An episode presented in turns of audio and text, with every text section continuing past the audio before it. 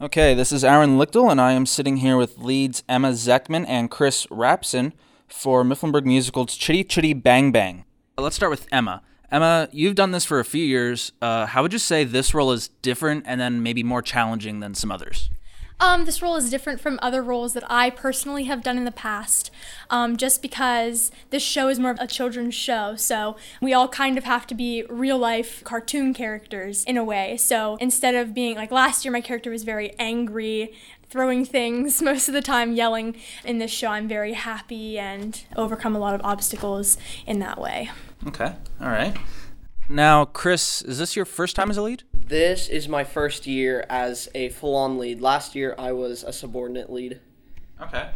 How would you say that, how, how is being a lead different and maybe more challenging or less challenging than being a minor role or in the part of the ensemble? It's more challenging because we've got a lot of scenes, and I'm not in three of those scenes.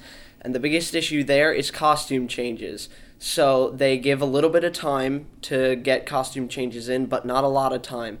How it's easier is I'll admit I have a lot less to do besides just learning lines and choreography. There's not a lot of downtime, so I've always got something to do. That's fair. Would you say that you enjoy being a lead more or being just ensemble or minor role?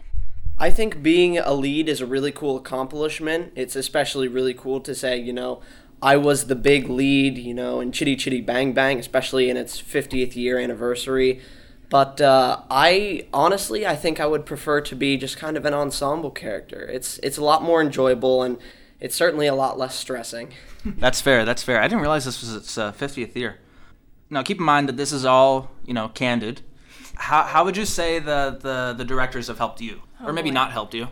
Oh no, they're awesome. Um, they're just always there to answer any questions you have. They're always tweaking everything you do, um, just to make you feel more confident, more comfortable with your part. It's certainly very interesting doing a show for the first time that they've never done before. Oh, yeah. Because they always have a record of past shows, and doing one for the first time is a new experience because they have to create blocking that they do think is correct because they've always had past shows where they can go, okay, we've done this in the past. Where this one, they've been looking at it and they're like, ah, I don't think we want to do this. I think we actually want to take blocking a little bit in this direction instead of the way the original script had it.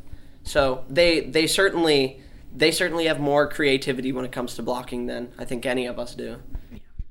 As an actor, do you notice the creative difference, like in just your own acting style, as opposed to, say, as opposed to last year when you did Kiss Me Kate, um, and you know that show's been done before and it's a well-known show. Would you say that you have you, you feel more or less creatively empowered now than last year, or maybe there's no change at all? I'd say maybe a little more, just because it's a new show, new characters, um, more special effects that we get to work with, which is super cool. The car is insane, awesome. I think you've, especially this year, we have a lot more creative power because doing a show for the first time, if they decide to come back and do it again, it's you were the one that shaped the role that they get to use over and over, as well as because it's a more of a children's musical, you get to do these great, fantastic motions, and it doesn't look ridiculous because you just got to keep the kids' attention because that's who your target audience is. Okay. Do you guys think that this is something that you want to continue, like next steps in life, be it further schooling or for it, you know, as a career maybe? I don't think I'd want to do it as a career because I think it'd be very intense. I don't know if you'd bounce from show to show or maybe if you'd do a tour of like one show for a year because it's been very stressful doing the exact same show over and over again and sometimes it feels like you're not changing anything at all. But uh, I I do think I'd like to do it later on in life, especially because now I feel super stressed doing all of my work on top of other activities that I have. Where later on it might just be like I have my career and in my free time I can go off and join like a community theater, something nice to do when you're not on the job. Okay. Now, Emma, you have a dancing background too, so I'm Yes, sure, like, do. you know, you've been performing forever, so I'm sure you have a bit of a different take, right? well, I I will not be continuing uh, theater or dancing or anything as a career, but I really do hope to incorporate um, music into my career And I hope to take part in some sort of theater production in college as well. Okay, that'd be cool. Um, all right, one one last thing for you guys. Uh, so you mentioned the car. I'm to understand there's a little bit of like spectacle in, in this show as opposed to like previous years. Yes. I need a definition for spectacle. Like I don't know, like maybe like the different sounds, or or maybe like you know, supposedly the car does weird things, right? Because it's a car. That even if it does, even if it's just a car, you know, the show revolves around the car. Um, without giving too much away, can you elaborate a little bit on how this might be different, or maybe maybe I'm totally out in the left field and there's nothing at all.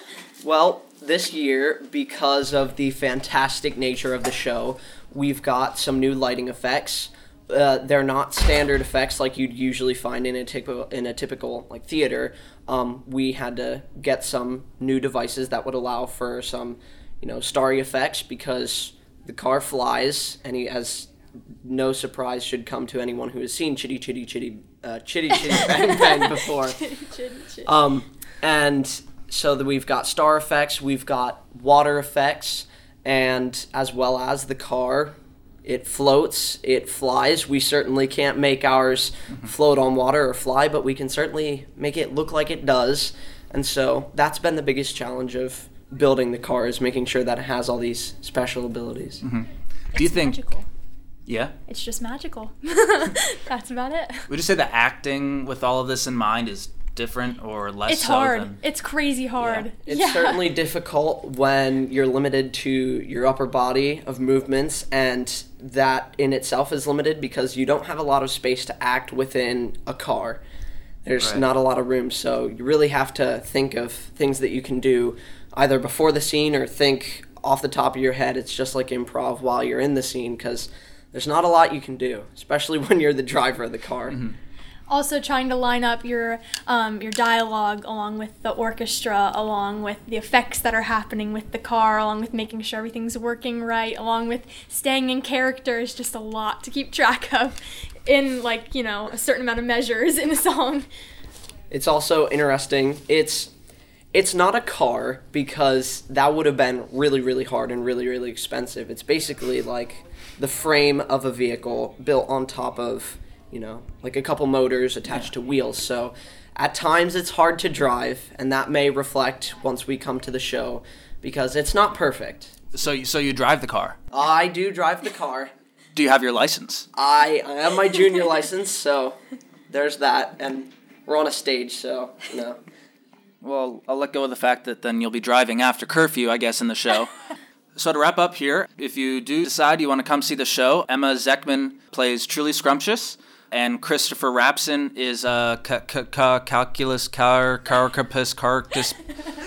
How do I say that? Caractacus Potts. Caractacus Potts. Um, the show runs Thursday, Friday, and Saturday of this next week, and uh, tickets are available in advance and at the door.